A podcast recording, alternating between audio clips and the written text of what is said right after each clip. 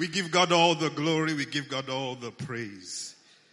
Um, you know, you know, you know. um, it's such an honor and a pleasure to be here. And particularly at, at a time like this. Um, Ephesians chapter 4 and verse 6 says that he that descended also ascended, and he gave gifts unto men. And those gifts were men. Wow, men. you are one of such gifts. And I really, really appreciate and celebrate you. This week, we look at the phenomenon of last week. We, we're having a wonderful time this Sunday, your birthday on Tuesday. We're moving from glory to glory.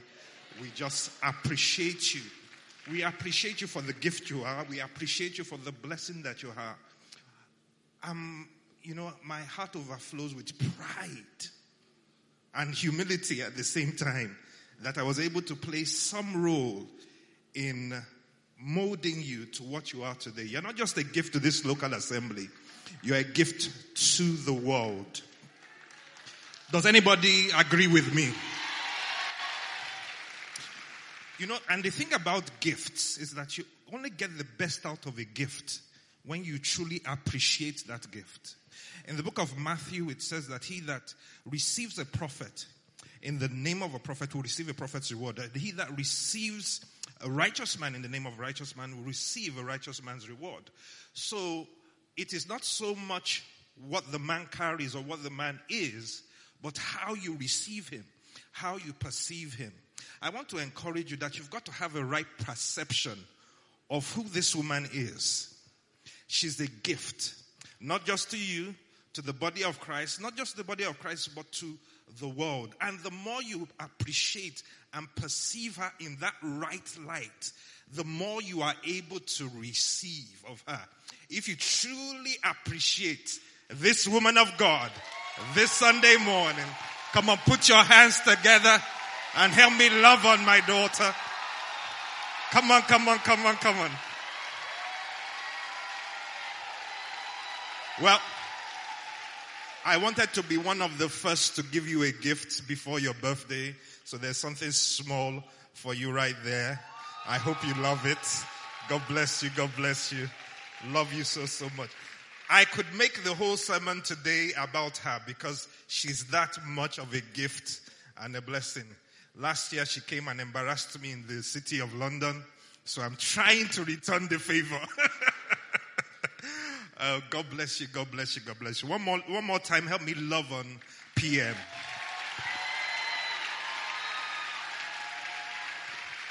Then we may be seated very briefly in the presence of the Most High God. You've been standing for a bit, although I'm going to still get you to stand up again as my custom is when we're about to read God's word. Um, I'm not going to speak too long in this first service. Neither am I going to speak long in any of the other services. But I'm going to make it concise and have a little bit more time in the second service by God's grace. Is anybody ready for God's word this Sunday morning? I bring you greetings from the city of London, from House on the Rock, of London, from my lovely wife and my children and the entire church. They're already missing me, but they've got to learn how to let me go from time to time. Somebody say amen. Hallelujah. Absolutely great to be here. Open your Bibles very quickly to the book of First John and chapter 5. First John chapter 5 verse 14 and 15. First John chapter 5 verse 14 and verse 15. Blessed be God. Let's rise up very briefly for the reading of God's word. Just those two verses we'll read together, right in honor of the second person of the Trinity. Now this is confidence that we have in Him. That if we ask anything according to His will, He hears us. And if we know that He hears us, whatever we ask, we know we have the petitions that we have asked of Him. This is the confidence. Do I have any confident people under the sound of my voice? Sounds like there are only two or three. I said, do I have any confident people under the sound of my voice? But there's a root to our confidence. There's a reason we are confident. Even in challenging times like this, in challenging seasons like this, there's a reason for our confidence. Now, unfortunately for too many people, prayer is a 50-50 proposition. Prayer, prayer is like throwing a dart in the dark. Is well, let's see whether it will work this time. Sometimes it works, sometimes it doesn't work. That doesn't sound like confidence to me. Eh, eh, eh, so people feel that their prayers might not be answered. They're not sure that their prayers will be answered. In fact, it's gotten so bad now that many people have outsourced their prayer life. Let somebody else pray for me. Because I, I, am not confident in my own ability to pray, in my own ability to get answers from God, from my own personal prayer life. So let me get somebody else to pray. Pray for me. People that are more anointed. People that are more called. People that are more grace. People that are more confident. It seems like whenever this person prays, he gets answers. But me, I'm not sure that when I pray, I'll get answer. So let somebody pray for me. But my job, listen, is not just to pray for you as much as I do and I will continue to do so. My real job is to teach you how to pray for yourself. If all I do is pray for you from morning till night, and at the end of the whole process, you can't pray for yourself, I haven't done a good job. My job is to teach you how to pray. Because there is only one mediator between God and man. The man Jesus Christ. I ain't the mediator. I'm just a teacher. Somebody say amen. amen. So I'm going to be teaching this Sunday morning on how you can truly be confident in the place of prayer. The title, title of my subject is Confidence in Prayer. Help me ask your neighbor, do you have confidence in prayer? Do you have confidence in prayer? Mighty Father, help me, speak through me. Let me have utterance today. Let your will be done. Let your kingdom come. Let yokes be destroyed. Let burdens be lifted. Let us not leave this place the same. Thank you, Lord. In Jesus' mighty name we do pray. And the people said a loud amen. amen. And you may be seated in the presence of the Most High God. Whoo! Confidence in prayer. Now in the book of Matthew, I'm going to be quoting a number of scriptures um, and I want you to follow me as much as you can. Matthew chapter 6 verse 31 to 33 says, Therefore do not worry saying, what shall we eat or what shall we drink? What shall we wear? For after all these things the Gentiles seek. For your heavenly Father knows that you need all these things. But seek first the kingdom of God and his righteousness and all these things shall be added to you. Help me tell your neighbor, don't worry, don't worry. Tell your other neighbor, I don't know what you are going through right now. I don't know what you are facing right now. I don't know how bad it is right now. But God said to me that I should tell you, don't worry. I, I, I, don't know. I don't know. It's challenging not to worry in the days and the times that we live in, where there's so much uncertainty, where there is there are more bills than money to pray. Yet God says, "Don't uh, worry." Somebody shout, "Don't worry! Don't worry!" He says, Don't worry. Lord, how can I not worry? Worry, I, I, see all sorts of problems, inflation everywhere. In fact, we've gotten to a place now where people are, are doing all sorts of things to try to survive, plagued with worry, sleepless nights, simply because they feel so challenged. People have even japa, if you like, to greener pastures, only to get to the greener pastures to find out that it always looks greener until you get there then all of a sudden you find out it's not as green as you thought it. Don't let me start telling you all the stories of all sorts of woes of people that thought they were running away from something, but they didn't think about what they were running to. And what they were going to experience when they got to where they were running to. But yet God says, don't worry. How, how, do I not worry? Listen to what he said in the text. It says that for your father knows what you have need of. He knows all of your needs. So don't worry, even about basic things, eating, um, sleeping, uh, uh, clothing. He says he already knows. and this puts my focus on my God. This, my God, he's omnipotent. That is all powerful. He's omnipresent. That means he's present at all times, in all times, at all times. Oh Lord Jesus. It means he's omniscient, meaning that he knows all things. That means God knows about your needs. Can I tell you something about that? God knew about your need before you knew about your need before you became aware of your need, before you became aware of your problem, before you became aware of your challenge, God already knew. God knows. And if God knows, then I can not worry. I know He knows. Listen, nothing is taking God by surprise.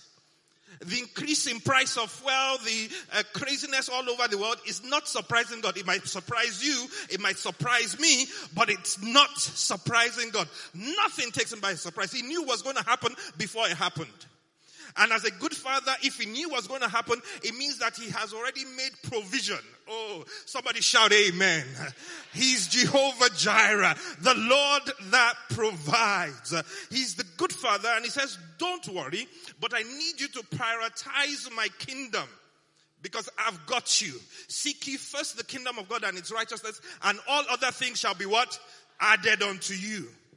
But then a question arises that if God already knows what I need before I need it, and He's a good Father, why then do I have to pray? Why then do I have to ask? Since God already knows. In the book of Matthew and chapter 7 from verse 7 to 11 it says, ask and you shall receive, seek and you shall find, knock upon the door and the door shall be opened unto you. For everyone who asks, receive, he who seeks finds and he who knocks on the door, the door will be opened. For what man is there among you if his son asks for bread, will give him a stone, or if he asks for a fish, will give him a serpent. And if you then, being evil, know how to give good gifts to your children, how much more will your Father who is in heaven give good gifts to those who ask him? I, am still dealing with the question that why would God need us to ask? Why would God need us to pray? Our Heavenly Father is better than the best earthly father. He will give better than any man can give. You see, a natural man might want to give you so many things, but a lot of the time, he doesn't have all the resources to give you everything that he wants to, to give you. But your heavenly father, there is no resource that he does not have. There is nothing that is impossible with him. He's able to give you everything and anything that you need. But there is still the conditionality of asking. You've got to pray. Why must you you ask? I'll tell you why. In the beginning, Genesis chapter 1 and verse 26 to 28, he says, and God said, let us make man in our own image and in our own likeness and let them have dominion. Remove the words in between. It was simply God was saying, let us let them. So God was putting the authority and the responsibility for everything that happens on the earth in the hands of man. And since God will not break his own edict, what God was therefore creating or causing was that I, even God would not be able to intervene in the affairs of man unless man asks him. Is anybody hear me what I'm saying? So you start to see why it is essential for you to pray. It's not that God doesn't want to bless you. It's not that God doesn't want to intervene. It's not that God does not want to deliver, but He needs the legality of your prayer in order to be able to intervene. Is anybody hear me what I'm saying this Sunday morning? So, Myles Munroe of blessed memory will say that prayer is legal license for divine intervention. Your prayer is the access point that God uses to enter into the earth realm and start to change things and turn things around. Prayer is inviting God in. Prayer is a posture of humility, admitting I cannot do this by myself. I need God. Does anybody need God under the sound of my voice? You see, God is always looking for a praying man, a praying woman. God is looking for a man to stand in the gap. Hallelujah. Yet not every prayer that is prayed is heard or answered. Why? Picking up the pace. Why? In the book of James and chapter 4 verse 3, he talks about how we desire so many things, but we're not able to have the things that we desire. Then in verse 3 of James chapter 4, he says, Yet you do not have because you do not ask. You ask and do not receive because you ask amiss, that you may spend it on your desires. The first prayer, the problem is that you do not have because you do not ask. So the first base is the lack of prayer. There are people that are not praying. Listen, listening to prayer is not praying. Oh, Jesus, you didn't hear me what I'm saying? Listening to prayer is not praying. It's good to say amen to prayer, but you better learn how to pray for yourself. Is anybody hear me what I'm saying? Hallelujah. He says, so the first problem is that people are not praying. The second pr- problem is that when they do pray, they do not pray intelligently. Oh, Jesus. Uh, they, they, they pray amiss. What does it mean to pray amiss? It means to miss the mark. It means to pray unintelligently. And the first base of unintelligent prayer is when all of your prayers are self-centered. He says that they might consume it upon their own lust. When all of your prayers is about you, me, and I. Uh, when it's all about you all the time. You have no outward fo- focus. Everything is an internal focus. Your problem, your life, your situation. And I, am not saying that God doesn't care about what is going on in your life, but he says, seek ye first the kingdom of God. Too much prayer is self-centered instead of kingdom-centered. His hand is not shortened that he cannot save. You put him first and then see him move in your situation like never before. So you, you, we, we, when we pray amiss, we're missing the target. And so I quickly go back to our pilot text. Uh, uh, and our pilot text lets us know, it says that this is the confidence that we have. That when we pray according to his will, he hears us. And if we know that he has heard us, we know that we have received the petitions that we have made to him. So it lets us know that the prayer that God hears Uh, and the prayer that God answers uh, is the one that is in accordance uh, to his will. Hallelujah. Therefore, intelligent prayer is praying according to his will. Oh, Jesus, help me. I'm a champion of intelligent prayer. And so I have to define it very clearly to you that intelligent prayer is simply praying the will of God. This is the prayer that is guaranteed. This is the prayer that you be, can be confident is going to be answered. The one that is in alignment uh, with his will. So therefore, listen to me. As much as I pray, I'm not in a rush to pray. When I'm about to pray, the first thing I spend time doing uh, is I try to find out what is God's will. Because praying accurately, praying intelligently is taking God's word back to him. So I, I have this situation. Before I pray, I say, what does the word of God say about this situation? What are the promises of God as regards this situation? What are the prophecies of God as regards this situation? Then I focus on that and I take that to God in the place of prayer. You can only be confident of answers to your prayer when you know that they are in accordance to His will. You should not come out of the prayer session still wondering whether it will be done or not. When you come out of the prayer session, you should be coming out with a swag, man. Knowing that it has been done. Is anybody hear me? That type of confidence only comes from knowing that you prayed the will of God. When you know the will of God, you pray His will. Let your will be done. Now, therefore, listen to me. In the kindergarten or the daycare or the junior school of Christianity, we thought that prayer was about getting from God whatever it was that we wanted. But as we matured, we started to find out that that's not really the real definition of prayer. That prayer is actually about getting what God wants for you. at the beginning, God might have obliged your kindergarten prayers. Some of us have that kind of testimony. You know why you're a baby Christian? In fact, sometimes before you even finish asking, boom, the thing appears. Ah, this God is good. Amen. Wonderful God. But then you grow up a little bit and then you start saying, ah, I prayed about this thing last week. it hasn't shown up yet. What is going on? Ah, this is not the way God used to deal with me. God is trying to teach you it's not all about you. It's about His will. Prayer does not change God. Prayer is part of the process of transforming you. Prayer changes you. ah, you see, I really have only one prayer point, and it is, let your will be done, oh God. That's, that's my prayer. Some people pray this prayer as a result of not knowing the will of God for their lives. Uh, and so it's almost like, well, I don't know what the will of God is. So whatever your will is, Lord, let it be done. That's not how I pray the prayer.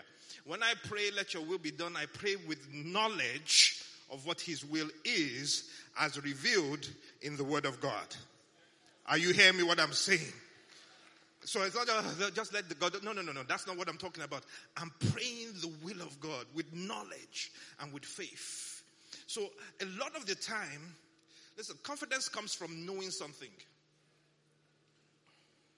You know how it is you're about to enter into an exam and you know that you know that you read this thing, man. You studied it. Every textbook that was released on this subject, you read beginning to end. If they ask you a question, you can tell them what page in the textbook the answer is without opening live way. Loaded, you know that you know. Uh, you know when you are that prepared for an exam, you enter that exam with uh, arrogance. You know, you enter, you sit down, you cross your leg. You, other people are doing jittery, you are just crossing leg there. Ah, when will this invigilator come? When is the, ah, let them come. Why? Your confidence is coming from something you know, knowledge. But you know the opposite also. You know how sometimes the exam came and you had not read anything. is anybody hearing what I'm talking? You had not studied. Maybe you only studied one chapter. Then you start praying mercy prayers. Oh God, have mercy. Oh God, have mercy. Because you don't know. A lot of mercy prayers is lack of knowledge. If you knew, you won't be begging. so you started, hey God, God, God, please help me. Then you hear that, ah, they want to do aluta. You join them. Let them do aluta. This, this exam, let it be cancelled. because you do not know. Confidence comes from knowledge. You know something. It makes you confident. So that's why you must seek the knowledge of God. You must seek the knowledge of His will. You must seek the knowledge of His word. Because the more you know, the more confident you will be in the place of, uh, of prayer. Let the, the, the, the, the, the, the gospel of Christ dwell richly in you. The lack of knowledge leads to the loss of confidence. The abundance of knowledge results in great confidence. Intelligent prayer is praying the will of God. Every time I pray outside His will, I am praying unintelligently. Okay, let me quickly help. Woo! Some people are afraid to pray for the will of God. Yeah. Some people are afraid to say, ah, Pastor, I'm, I'm comfortable. Let me just comfortably pray the thing that I want. This will of God thing you're talking about, I'm not sure.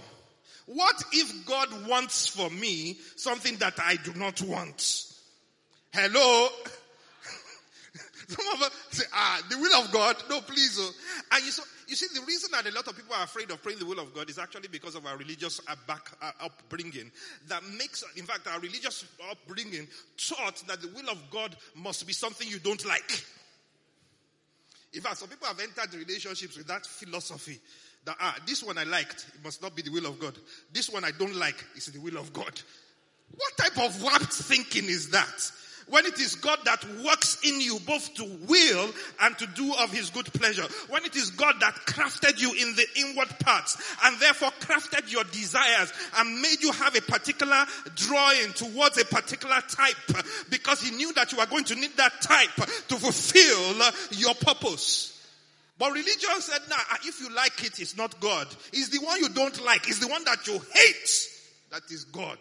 That devil is a liar. he worketh in me both to will and to do of his good pleasure. Delight yourself in the Lord and he will give you the desires of your heart. Right interpretation. He will give you not what you desire, but what to desire. He will put that desire inside you. So people are afraid of the will of God because they are afraid that maybe the will of God will be something I don't like. This thinking is also connected to a lack of knowledge of the character of God. Because if you really know the character of God, you would not be afraid to ask for his will in your life. Jeremiah chapter 29 and verse 11, it says, I know the thoughts that I think towards you you. Uh, they are thoughts of peace uh, and not of evil uh, to give you a future and a hope. That's what God is thinking about you. That's what God is thinking about me. He can't think evil. He can't plan evil. He can't orchestrate downfall. He's only looking for my uplifted. So I decree and declare over you that when men say that there is a casting down, you shall say that there is a lifting up. James chapter 1 uh, and verse 16 and 17 says, Be not deceived, my beloved brethren. Every good and perfect gift comes from the Father of lights, in whom there is no variableness, nor the shadow of turning. Did you hear that? It's not that with him there is no turning. Even the shadow, even the hint, even the suggestion of changing his mind is not in his books. He is faithful. Uh, he is reliable. Uh, he is dependable. He does not do good today and bad tomorrow. He's not up and down. Uh, he's altogether lovely. He's altogether good. If you believe me what I'm saying, come and shout yeah. So there is no reason to be afraid of his will. I have confidence in his character. Jesus is the same yesterday, today, and forever. He is the same. He is consistent. He is dependable. He is reliable. Hallelujah. Oh, somebody give God the praise. And I quickly close. In a rush, I try to close. And I want to quickly tell you about your identity in the place of prayer. Because in the book of James in chapter 5 verse 16b, it says the effectual fervent prayer of a righteous man availeth much. Oh yeah. The effectual fervent prayer of a righteous man availeth much. Now when you read that, you think that the righteousness there is about about a man that is a goody two shoes, that's always doing everything right, that's holy and pious, which is why you are going to the priest and you're going to the prophet and you're going to the prayer warrior because you think they are more righteous than you are. But that's not a New Testament understanding of righteousness. A New Testament of uh, understanding of righteousness we understand in the book of Second Corinthians chapter 5 and verse 21. He said, he who knew no sin became sin that we who knew no righteousness might become the righteousness of God. This is not a result of something you did or did not do. This is simply a declaration from heaven that you are now righteous. I receive you. I see you as righteous because of what Jesus has done on your behalf. So therefore you are the righteous man in James and chapter 5 verse 16 whose prayers can be effectual and fervent. In the Amplified Bible it says causes much power to be made available. You have that power. Ephesians in chapter 3 and verse 20 says now unto our God that is able to do exceedingly abundantly above all we could ask, think or imagine according to the power that is where at work within us. You've got power on the inside of you and that power is released through effective prayer. But if that prayer is not in, in, imbued with confidence, it will produce nothing. A lot of our prayers, the ingredient that is absent is the ingredient of confidence. If you add confidence, which is faith in your prayer, you will see answers. This Sunday morning I come, came to decree and declare speedy answers rushing into your life rushing into your situations, rushing into your circumstances in the mighty name of Jesus. You are going to be confident in the character of God. You are going to be confident in the righteousness of God that God has made you. Do I have any righteous people under the sound of my voice? Somebody shout yeah. You don't go to God in your own righteousness because all of our own natural righteousness is as filthy rags. You've got to change your thinking from a performance based Christianity to a receiving Christianity. This is what Christ has done and I receive it and I walk in it in the mighty name of Jesus. Go and study Pauline prayers. All of the prayers of Paul, the majority of his prayers was always that you would know, that you will come to the knowledge of something, that you will know what is already done for you, that you will know that you are the righteousness of God. Too much sin consciousness and so little righteousness consciousness. Somebody shout, I am righteous. I'm the righteousness of God in Christ Jesus. When I approach the throne of grace, I approach with boldness because I know I am the righteousness of God. Hallelujah. righteousness. I am the righteousness. Eh, I am the righteousness. Somebody say it. I am the righteousness. I am the, I'm the righteousness of God. I am the righteousness of God. He has declared me righteous. I have right standing before God. No reason to be afraid, afraid. No reason to cower. No, no, no. I am the righteousness of God. Hallelujah. I, I like that word righteousness. Uh, uh, righteousness. Uh, righteousness, uh, righteousness. Uh, did you get it? Did you get it? Uh, do you see it? Righteousness. It means I have rights. It means you have rights.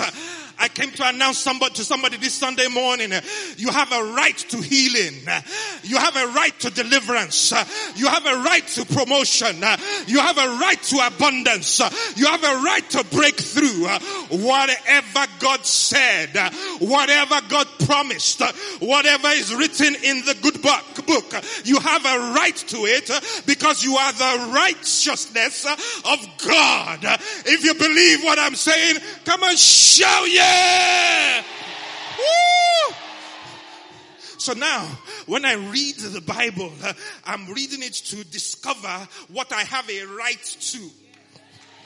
Mm, mm, your God.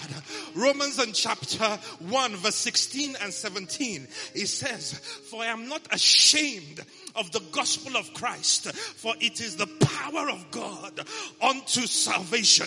Uh, why should I be ashamed of the gospel of Christ? Why should I be ashamed of Jesus and his word and his promise? This is the power of God that has saved me. But listen to verse 17.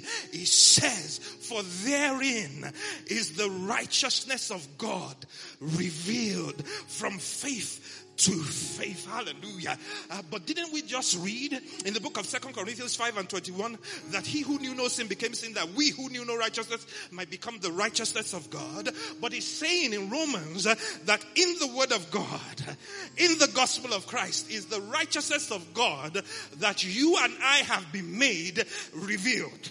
yeah, yeah, yeah, yeah. From faith to faith So I apply faith to what I read in the word that it says about me.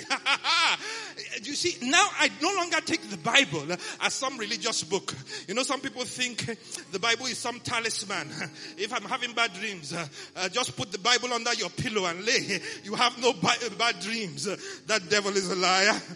Is anybody hear me what I'm saying? Until the Bible, you open the Bible, you study it, and you get it into your soul, ain't gonna work for you. Is anybody hear me what I'm saying? Hallelujah. So now when I, I realize the Bible is a manual, it's a book that is full of my rights. It is full of my righteousness therein is the righteousness of God revealed. I have been made the righteousness of God. You see, the day you accepted Jesus Christ as Lord and Savior, instantaneously, in a moment, in a twinkling of an eye, you are a new creation. You spend the rest of your Christian life finding out about what happened in that moment the rest of your Christian life, studying the Word of God and discovering more and more what you have been made, what you have a right to.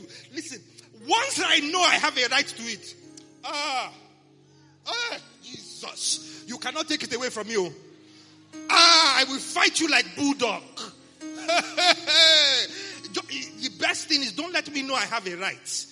The day I know God has promised it, I have evidence all over His word that this is mine. That is it. Abukukan. forgive me, forgive me. I'm in Nigeria. I don't do this normally. Somebody shout amen. You are the righteousness of God. He's paid the price for you. You have rights. You have rights. You have rights to prosper when others are not prospering. You have a right to sow in the land of famine and reap a hundredfold return when nobody else is sowing. You have rights to rule and reign in this life. He has given you all things that pertain unto life and godliness. You are partakers of the divine nature. You are seated with Christ in heavenly places, far above all principality and power. You have rights. Hallelujah. And when you understand that you have rights, when you understand your righteousness, when you understand the character of God, you can be confident in prayer. No longer outsourcing. No, no, no, no. I can pray with people. It's all right. It's good. We love the power of agreement. We love the corporate anointing. But you better make sure that you can pray by yourself with confidence. I unlock confidence in you. I unlock confidence in you even today in the name of Jesus.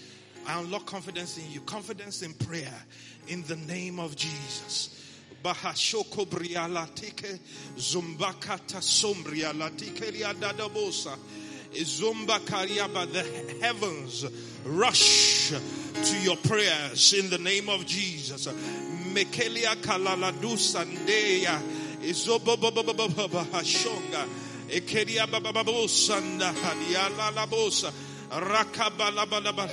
God has been looking for men and women that will pray in accordance to his will.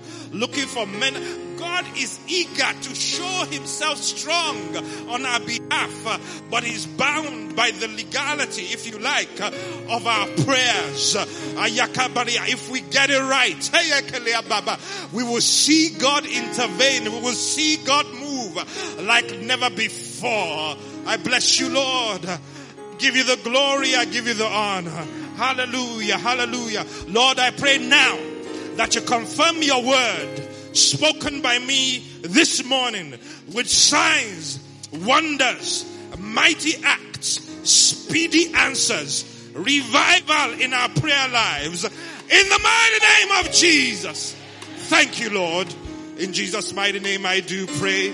And the people shouted aloud, Amen.